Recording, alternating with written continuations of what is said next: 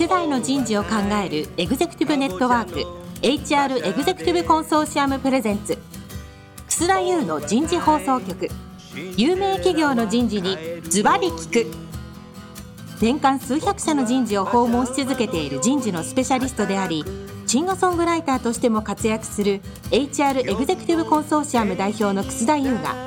有名企業の人事や人事をサポートする専門家を招いて企業が抱える課題や実際の事例を紹介しながら解決策を模索していきます。この番組はビジネスコーチ株式会社をはじめ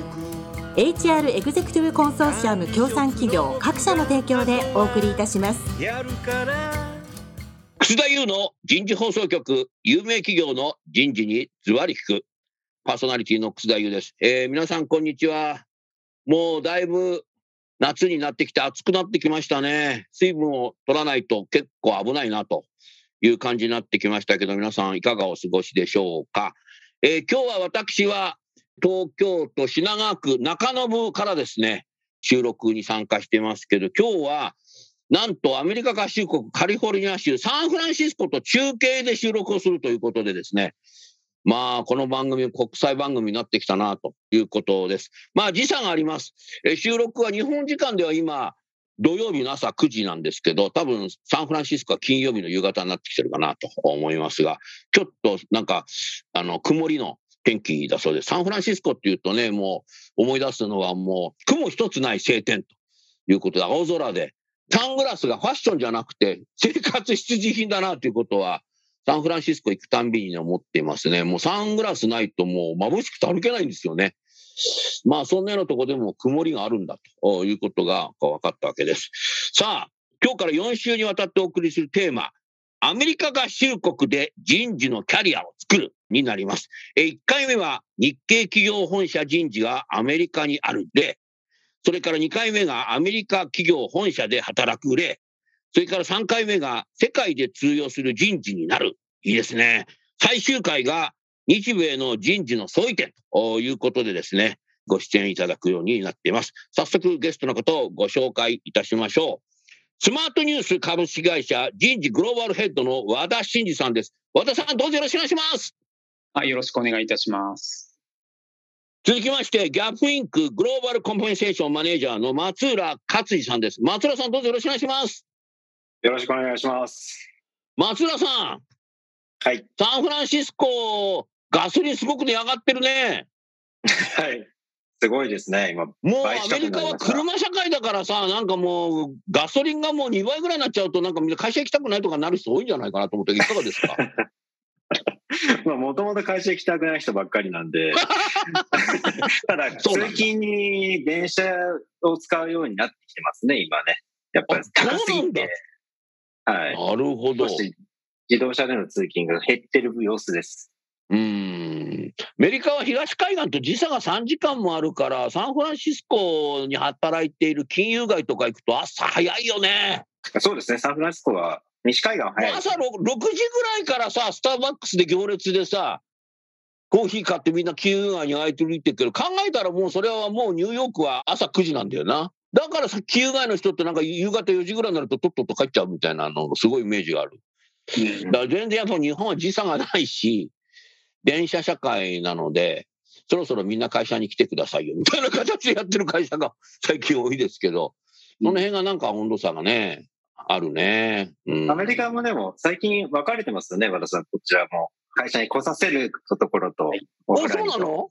うん、はい、あのね、二つにパカって分かれてる感じですよね。本当に、例えば Airbnb に代表されるようなリモートワーク超フレンドリーな会社と、やっぱりオフィスに来てくださいという会社と、松浦さんがおっしゃる通り、完全にこう二極分化しているような感じがします。で、もちろんその真ん中にハイブリッドっていうのはまだまだ多数あって、で、まあ、企業によっては、その、最初、オフィスファーストだったんだけど、ちょっとずつ柔軟に対応するようになってきたようなアップルだとか、うん、あ試行錯誤しながら、この軸の中で、右行ったり左行ったりしてる会社なんかもありますね。ああ。うんまあだから文化の時代で先が見えないからなんかこうアジャイルにトライアンドレーダーとかっていう時代があってそれでこれコロナになってコロナがねだんだん収束してくると本当と働き方の先が見えなくなってきてるのでなんかみんなトライアンドエラーやってるって感じだね。でもあんまり会社の方針として、やっぱ来いとか来なくていいとかってあっちこっちやると社員が振り回されちゃうので、うん、でも働いてる人も、いや、会社行きたくないなとか、いや、会社行きたいなとかって、さまざまいろんな多様化の中で、どうやって人材マネジメントやってパフォーマンス上げていくのかなっていうのは、すごく和田さん、難しい時代になってきたね。ここはですね、今、えっと、いろいろ起きていて、で、まあ、ご存知の通り、うん、まあ、米国が利上げに踏み切り、まあ、リセッションが来ると言われていますけれども、その中で、割と、レイオフなんかも進み始めたりとかしてるわけですね。だから、今までは割とその、従業員が結構発言権を持っていて、で、オフィスに来いなんていうようなことを言うと、うん、あのみんなこうすぐに社外に目を向けて転職するみたいな感じだったんですけど、今ちょっとあの雲行きが怪しくなってきているということもあって、そうも言ってられんなという、あのまた新たなファクターが出てきているので、今までみたいにその従業員有利という感じではなくなってきているのも、あの新しいトレンドとしてはありますね。なるほど。うん本当この1ヶ月以内の出来事だと思いますけど。あ、本当そうです。1ヶ月前まではもうみんなが、俺もやめてやる、俺もやめてやるって言って、もうみんなハッシュタグでグレイリザグネーションとかって言って、もう、いや、やめてやったぜ、みたいなことをやってましたけど、その時代がもう一気に終わりましたね。もう終わった？ああ、本当だね。ありますね。うん。いろいろ新しいお話をありがとうございます。さあ、じゃあ今日のテーマ、アメリカ合衆国で人事のキャリアを作るで、今日、えー、最初の番組はですね、えー、日系企業本社の人事がアメリカにある例ということで、これは和田さんですね。えー、和田さん、スマートニュース、結構ね、僕もね、エブリで読んでるよ。はい、ありがとうございます。ところがね、うん、ある企業の人事なんだけど、女性、スマートニュース読んでるって言ったら読んでるって言うから、読んでんだと思ったんだけど、はい。いろいろ聞いてったらね、うん。スマートニュースって外資系の企業ですよねとかって平気で言ってんだよね。あ、外資系なんですかとかって俺言っちゃったけど、でもそれ最後に、日本企業なんだよって言ったんだけど。あの、登記上の本社で言うと、弊社は東京なんですけれども、うん、はい。あんまりその、なんていうんですかね、どこが本社機能、要するにそのビジネスの実態として、あるいは仕事の仕方として、どこかにこのハブになるような本社があって、そこを中心に指示が飛んできたりだとかっていうような働き方ではないわけですね。だから、一つのグローバルチームとして、まあ、弊社の場合は中国、まあ、最近だとシンガポールなんかにもありますけど、えー、と中国、日本、それからアメリカ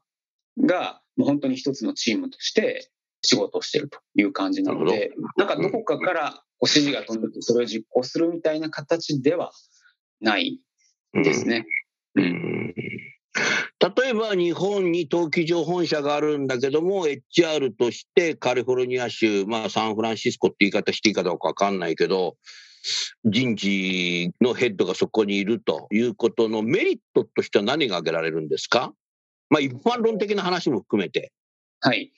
当然、えっと、我々の会社は、まあ、日本初のトップノッチのグローバル企業に、まあ、なろうとしてるわけですよね。はい、でそのためには、米国でスケールしていくっていうことが必要不可欠なので、うん、でなかなかこれってその東京にいながらにして、まあ、その US の方でチームを作ってビジネスを発展させてみたいなところに入り込んでいくっていうのは現実問題割割と難しくて、まあ、そういうことからも、まあ、ここにあえて、まあ、サンフランシスコに置くっていう形の判断になったんだとは思います。まあ、ただ、とは言っても、あの、さっき申し上げたみたいに、別にロケーションはそんなに大事ではなくて、うん、あの、ちゃんとそこを理解していればいいので、うん、その、まあ、いくつか社内にディビジョンがあるんですけれども、まあ、そのディビジョンになるヘッドの人は、まあ、何人かは東京ベースの人もいるし、何人かはサンフランシスコベースの人もいるという感じで、えー、やっている形になりますね。だから一つの例えば HR 考えてもどこの国に人事の機能を持っていくっていう発想ではなくて別にどこに住んでてもボーダレスでも組織って作れるじゃんって発想になってきたのかな。まあ、それに近いと思います。うん、その中で会社が方向向かっていくためにはどこにあった方がいいかなっていうことで、今、スマートニュースであれば、それはやっぱりアメリカ、日本企業なんでアメリカを制覇するためには、こっちにあったらいいだろうなって。だからなんかストーリーとして説明がつくようになってるね。うん、そうですね。そうですね。まあ、ただ場所は本当に地球なので、場所は地球で。そこ地球なんですね。当たり前だな。はい。まあ、あの、地球なんです。なので、まあ、その中で、まあ、たまたまサンフランシスコにいる人と東京にいる人と上海にいる人とみたいな形になって、まあ、やってるわけですね。つてね、この IT 企業の中で日本である程度大きくなってきて、まあシリコンバレーでもやろうってなった時に、最初はアメリカの方たちにやってもらって、ある程度大きくなってくると、日本からこう駐在者を送り込んだり、監視するような体制に入ってくると、こうリテンション的にこうやめちゃったっていうことで撤退したっていうなんかトラウマ持ってる事例がいくつもあるよね。うん。だからやっぱそれをやっぱ学習してきた時代に入ってきたのかなと思ったけど、ま、あの、和田さんいかがですか？あの、それは完全にやっぱり古いモデルで。古いモデルだよな。はい。ものすごく化石のようなモデルなので。化石なのね、もう。結局、紀元前。やっぱりその、はい、タレントを採用していこうと思ったら、うん、どこでまあ採用するのがベストなのかっていうことになってくると思うんですけど、まあ、ことこうインターネット市場に関して言うと、うん、まあ、例えばエンジニアリングとかプロダクトでもいいんですけれど、やっぱりこうインターネットの主戦場って中国とアメリカじゃないですか。だからその主戦場においていかにこうタレントを取っていくかっていうことはやっぱり大事で、で、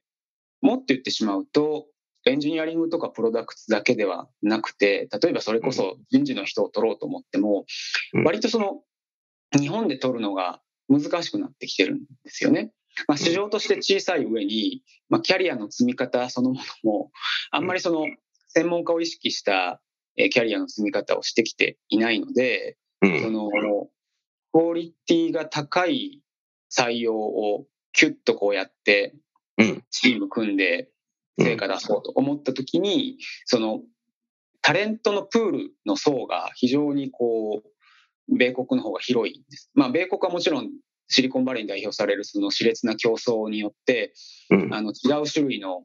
悩みというか難しさはあるんですけれども、少なくとも候補者リストはいっぱいできますよ。だからそれをどういうふうに、まあ、連れてきて興味持ってもらってクロージングしていくかっていう部分になってくるんですけど、日本の場合はその候補者リストを作るとこが大変ですね、みたいな感じなので、やっぱりその、まあ最初の話に戻りますけど、どういうビジネスをどこでやるかっていうところによって、まあ、どこで採用していくか、どういうそのオフィスの配置の仕方だとか、ファンクションの配置の仕方にすべきかっていうのは決まってくると思います。なるほどな。うん。まあ、化石の話を聞いてそうだよなと思ったんだけど、アメリカは東と西で3時間も時差があるから、まあ、来週はさ、あの、ギャップの松浦さんに話いただくけど、松浦さん、ギャップさんだってさ、あなたの部下だって、時差の違う国、チームの人いるんでしょ？人事で。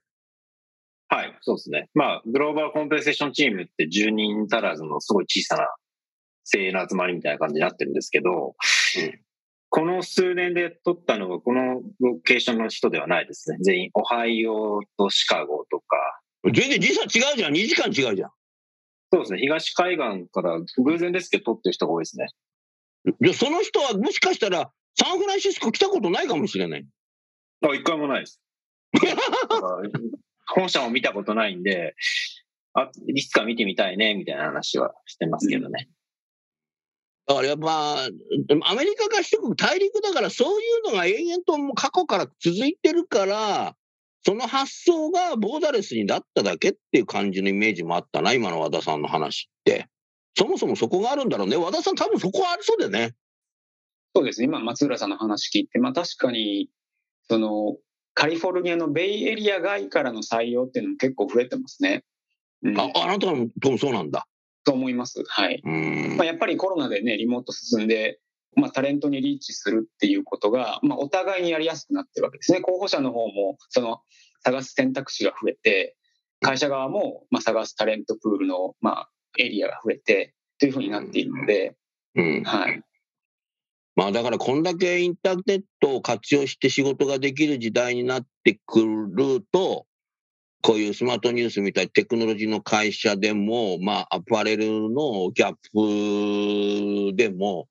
まあ、人材は地球から取ればいいじゃんみたいな、時差が違ってるとこでも取ればいいじゃん、別に来なくてもいいじゃんみたいな話の中でさ、こう、なんか、ワールドワイドな発想に変わってきたね。うん。ありがとうございます。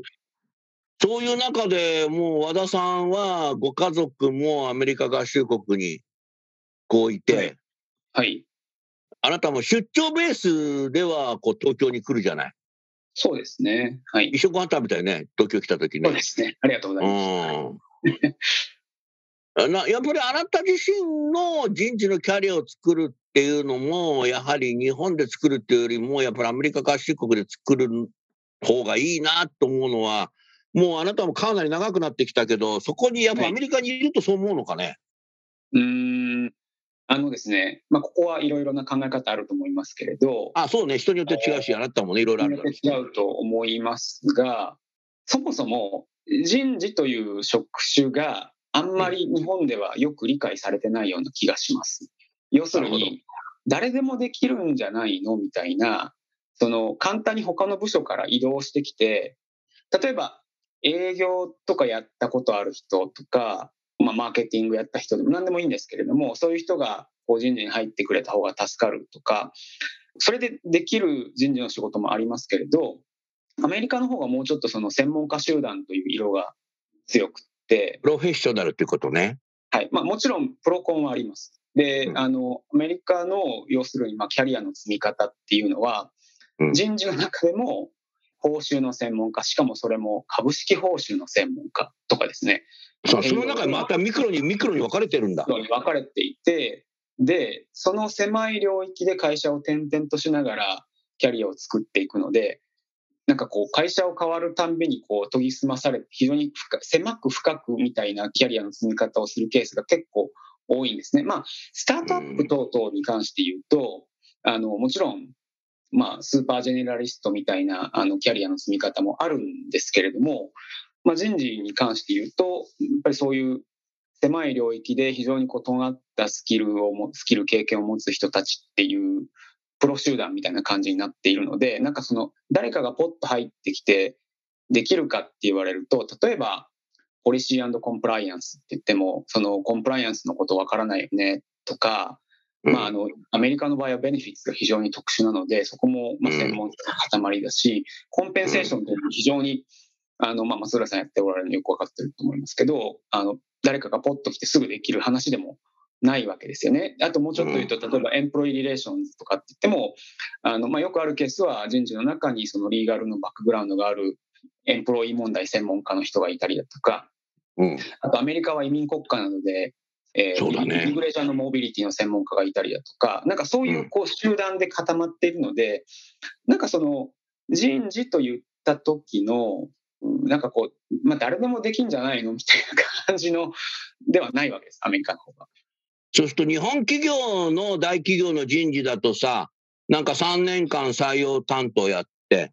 次に工場の勤労をやって、戻ってきて人材開発やっ HRBP 行って、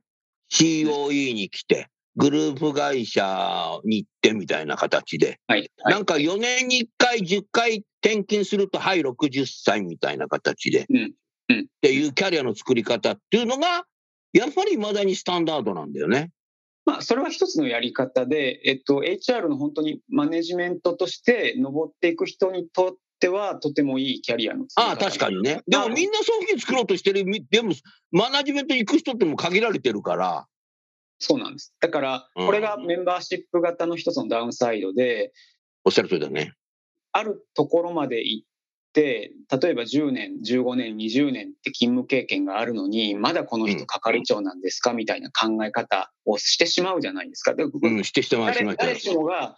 登っていかないと、ダメな人みたいなレッテルを貼られるのが日本で、これは、日本はそうだね。どうしても新卒で入ってグロータレント、僕よくグロータレント VS バイタレントっていうことをよく言いますけど、このグロータレントの世界の中ではグローしていかないと、もう人にあらずみたいな、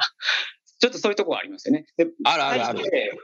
はい。もちろんそのアメリカの社会は非常に厳しいので、できなかったらもちろんアウトっていう世界ではあるんですけど、別にそこになんかこう年齢の要素が入ってきたりだとかっていうのはしなくて、役割に対して別にそれが何歳であっても、その役割に対してペイが決まっていて、その仕事をちゃんと全うできるんだったら別にいいよねっていう、まあ、世界なわけですね。うん。うん。だから、そこがだいぶその根本的なところから違うかなっていう感じはちょっとしますね。なるほどね。そして話戻すと、あなた自身ももともと日本企業にいたけども、まあ今も日本企業だけど、日本に入れてキャリアを作るということよりも、アメリカでそういうことでやって、自分もやっぱプロフェッショナルに、さらにプロフェッショナルに磨こうという選択をしたってことだね。まあそうですね。まあさらにプロフェッショナルという観点ももちろんありますし、その社員に対する考え方。あ、考え方ね。っていうのも、ものすごくその競争原理が働く中での人事戦略というものと、うん、まあ日本のまあ大企業で新卒で入って、まあ今だいぶ変わってはいますけど、それでも長期に勤めてもらうことを前提としたこう会社の論理をこう理解してもらうようなアプローチの世界と、かなりのギャップがあるわけですね。だから、私はどちらかというと、その、まあ、前者の、その、まあ、競争原理が激しく働いている中での HR 戦略と、その中での、その、カルチャーであったりだとか、人材に対する考え方であったりだとか、そっちの方の世界でもうちょっとこう、知見を深めていきたいというふうに考えているので、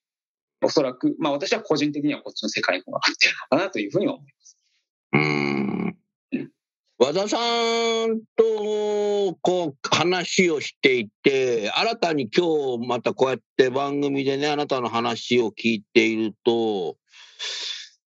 和田さんってさ、人事の考え方がアートなんだよな。アートなんです考えたらあなたピアニストだもんな。あの、人事の世界、アートサイエンスって言いますけどね。松浦さんどう？和田さん見てて。ね、思いますよね。おっしゃってるところは理路整然としつつも、その中になんかこう、人としての、なんか、人、人間らしさを感じますよね。いいですよね。あ僕、和田さんに質問あるんですけど、質問してもいいですか、はい、お、質問いいよ。さっきのあの、まあ、日本の人事 VS アメリカの人事っていうところで、そのね、日本の人事、あんま専門家集団っぽくない印象があるっていう話の中で質問なんですけど、それって言い方を変えると、現場の方が人事の使い方を知らないっていう状況も日本には起こっていたりしないでしょうか？要は、人事の使い方って部門が知ってるか知らないかで、割と違うのかなと思うんですよね。最近日本の、ド日本の方と話す機会があって あの、人事ってこういうことやるんですよっていろんな話をすると、目から鱗でしたと。人事って何やってるか全く知りませんでしたみたいな話をよく、あの、その方がおっしゃって。人事の使い方を知らない現場っていうのが、まあ、もしかしたらその話でいくと日本に起きてんじゃないのかな、なんて気もしたんですけど、そういう体験ってあったりされます？うん、あんまりそこは実はないんですけれど、っていうのは、やっぱりこちらの方からやっぱり入り込んでソリューション提供してなんぼみたいなところがあるじゃないですか。ね。だから、あんまりそのサービス受ける側の人が知らないっていうのは、どうなんですかね。まあ、新卒とかトレーニングぐらいだよねって思われてるって感じですかね、そうするとね。うん。うん、そうですね。あの、今のね、松浦さんの質問はグッドクエスチョンなんですよ。僕は違うところで違う話題で似たようなことを聞いてるんですよね。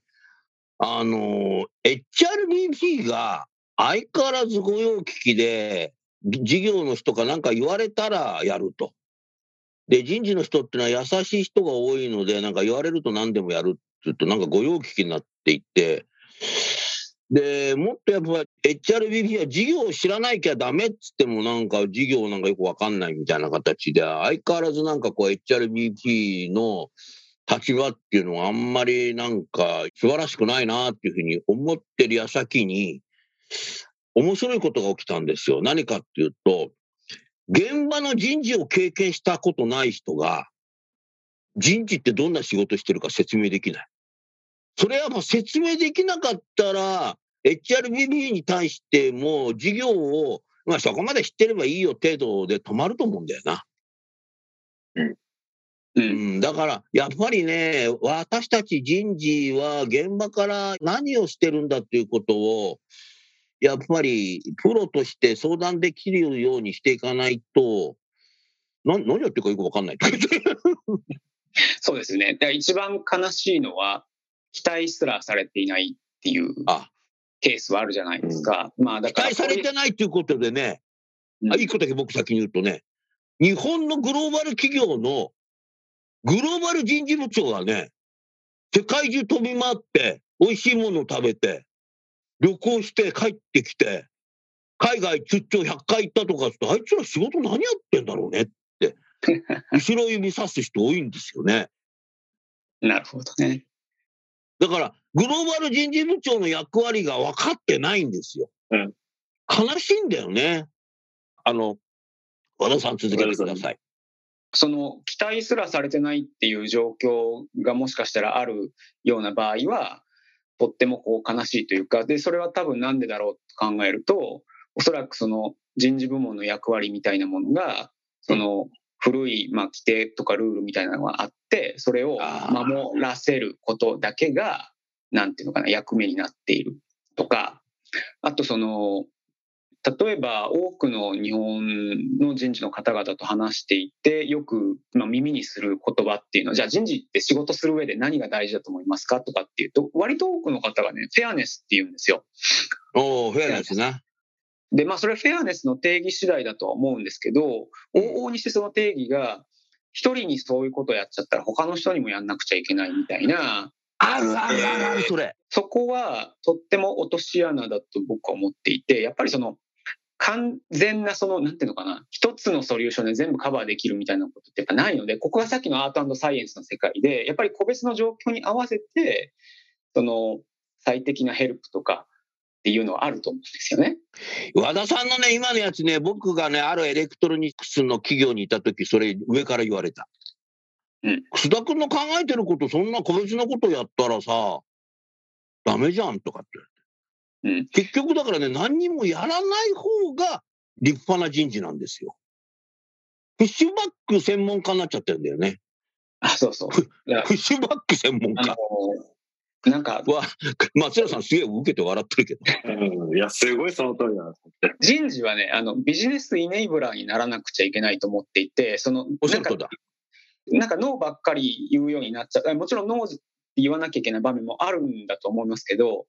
脳が90%みたいな状況っていうのはやっぱり何かがおかしいんだと思うんですよね。うん、だから HRBP じゃなくて HRPB なんだよ、もうプッシュバックなんだよ。うまいこと言いますね。はい、いや、でもね、和田さんの話を聞いていてね、やっぱり三大スポーツの世界と一緒だなと思ったよ。例えばシアトルマリナーズでさ、そんだけ功績残してんのでも、その人をどうしてもやっぱニューヨークヤンキーズは欲しいわけじゃない。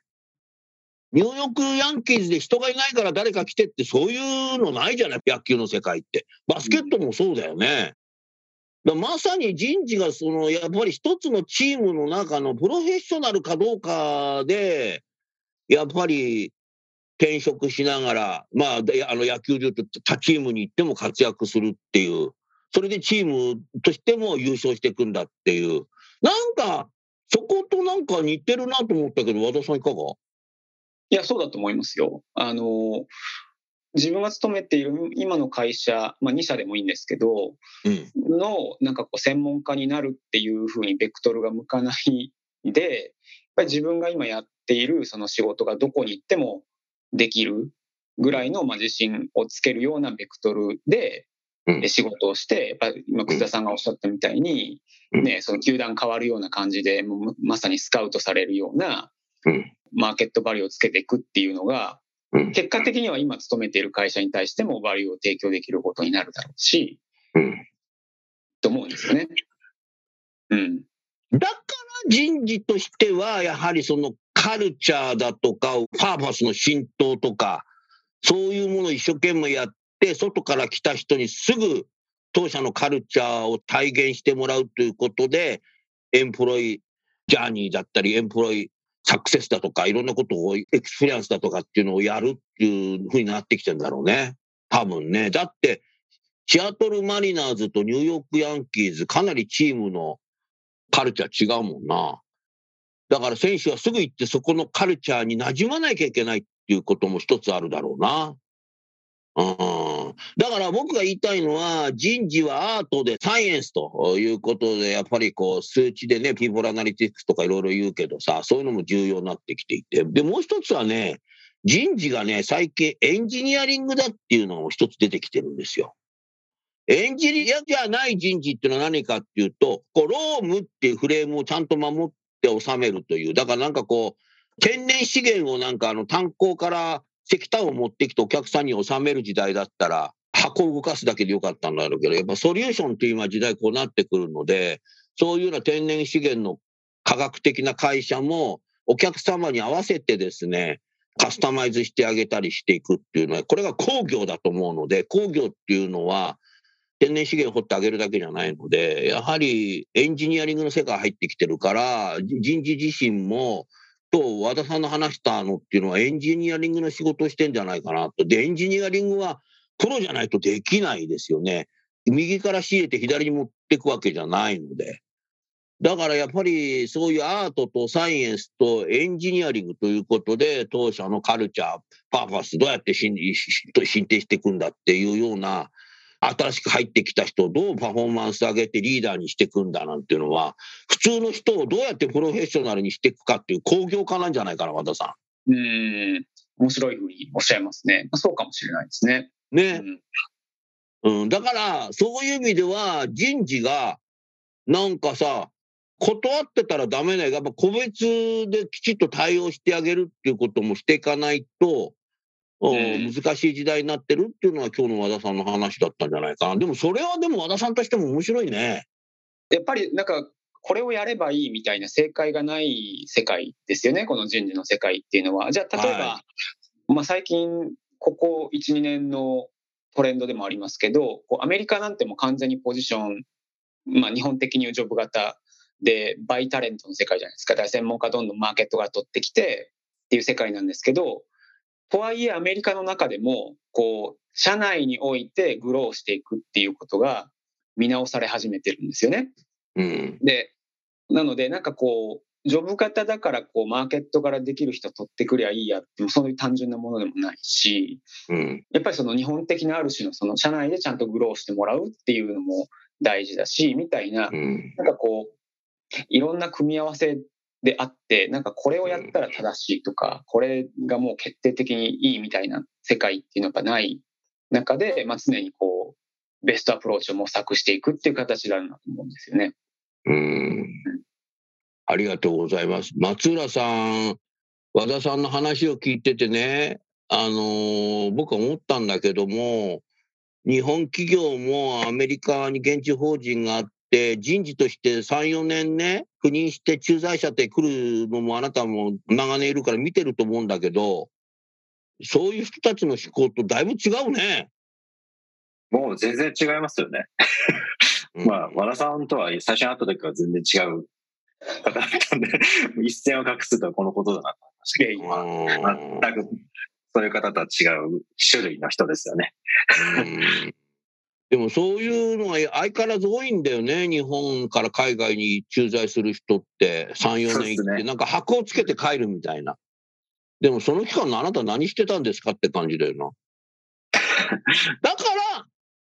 だからさっきのグローバル人事部長と同じように見られちゃうわけですよ。だからまあもったいないケースがあるとすると、まあ、そもそもその、まあ、例えば日本企業で日本から派遣されてくる方々への期待値っていうのが別にその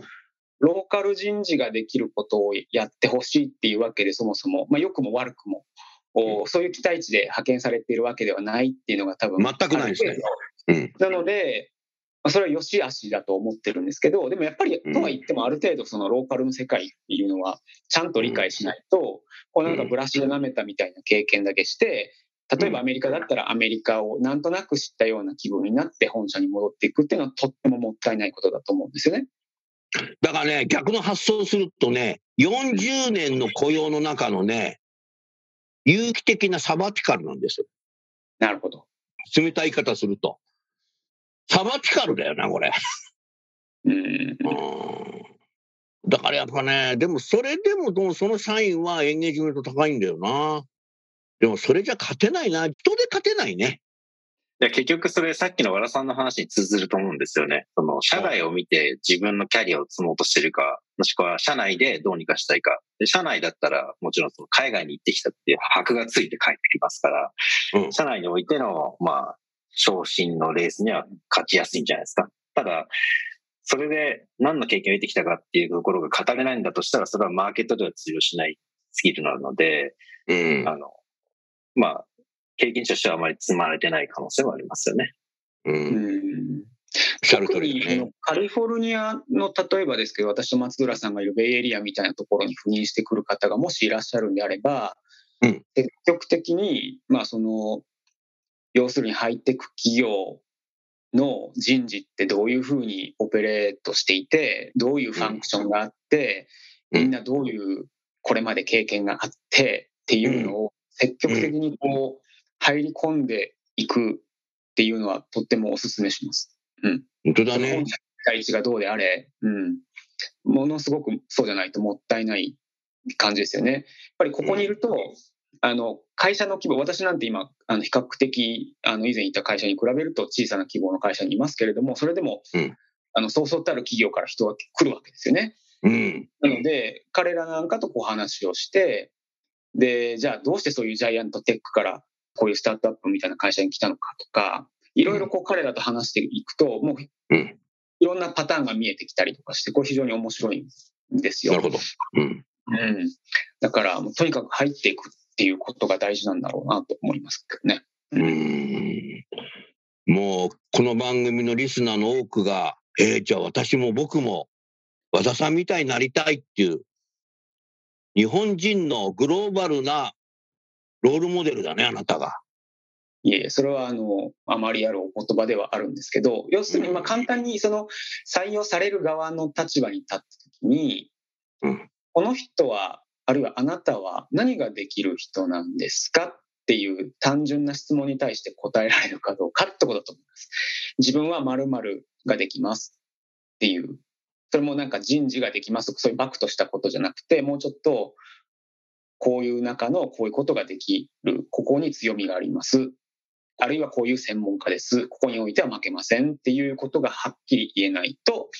アメリカに結構来たいっていう人多いんですけど、なかなかアメリカの中でこう残るのは難しいですよね。松浦さんだったらグローバルコンペンセーションのエキスパートですとかっていうものがあると思うんですけど、うん。その、あれもやってこれもやって、さっき、まあ、あの、草田さんがおっしゃったみたいに、ちょっと、あの、採用やって、とか、ちょっとこっちの HRBP やって、みたいな、こう、いろいろやってきましたっていうのだと、なんかこう言いにくいじゃないですか。そうすると、和田さん、スマートニュースに応募してくる人に面接とかしたときに、はい。それもうその人の言葉ですぐ分かっちゃうね、この人は何してきたかっていうのは。例えばさ、よくあるのは、転職するときに、うんえっと、何でもやります。あ何でもできます。えっと、何をやってほしいですかって言っちゃった人いるみたいで。そうすると、企業側も、こいつ使い勝手いいから採用するかみたいな。うんだから逆に、だからスマートニュースなんかそういう人を応募してきたら、いらないね。まあ、スマートニュースの場合は、まあ、日本であってもアメリカであっても中国であっても、やっぱりその、基本的には expertise と capability を、まあ、獲得するという、ま、目的でやってますので、やっぱりその方がどういうバリューを、ま、会社に対してアッドしてくれるのかっていうことを重視していますね。 culture fit もそうなんですけど、まあ、最近よく言われる culture add という部分で、まあ、それはカルチャーもそうだし、 expertise、 capability も含めて、バリューを発揮いただけるのかどうかという観点で、あの、総合的に見ております。はい。なるほど。はい。ありがとうございました。まだまだお聞きしたいですけど、そろそろ時間ですので、またね、あのー来週はギャップの松浦さんに聞いていただいて、3週目、4週目にも和田さんもいろいろまた聞きたいなと思いますので、今日はこのぐらいにしたいと思います。最後にゲストの方をご紹介して番組を終わりましょう。えースマートニュースの和田さん、ギャップの松浦さん、どうもありがとうございました。ありがとうございました。ありがとうございました。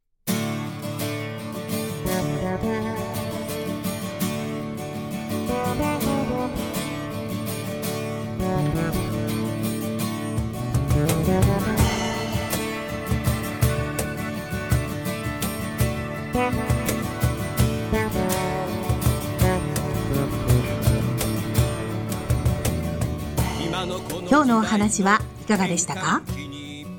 楠田祐の「 The Times Will Change 時代は変えられる」とともにエンディングといたします。この番組は日本最大級の人事ポータルサイト HR プロのウェブサイトからもお聞きいただくことができます。HR エグゼクティブコンソーシアムでは月例勉強会や分科会などを通して人事エグゼクティブの方々の共通の人事課題に関する本音の議論の場を提供しています。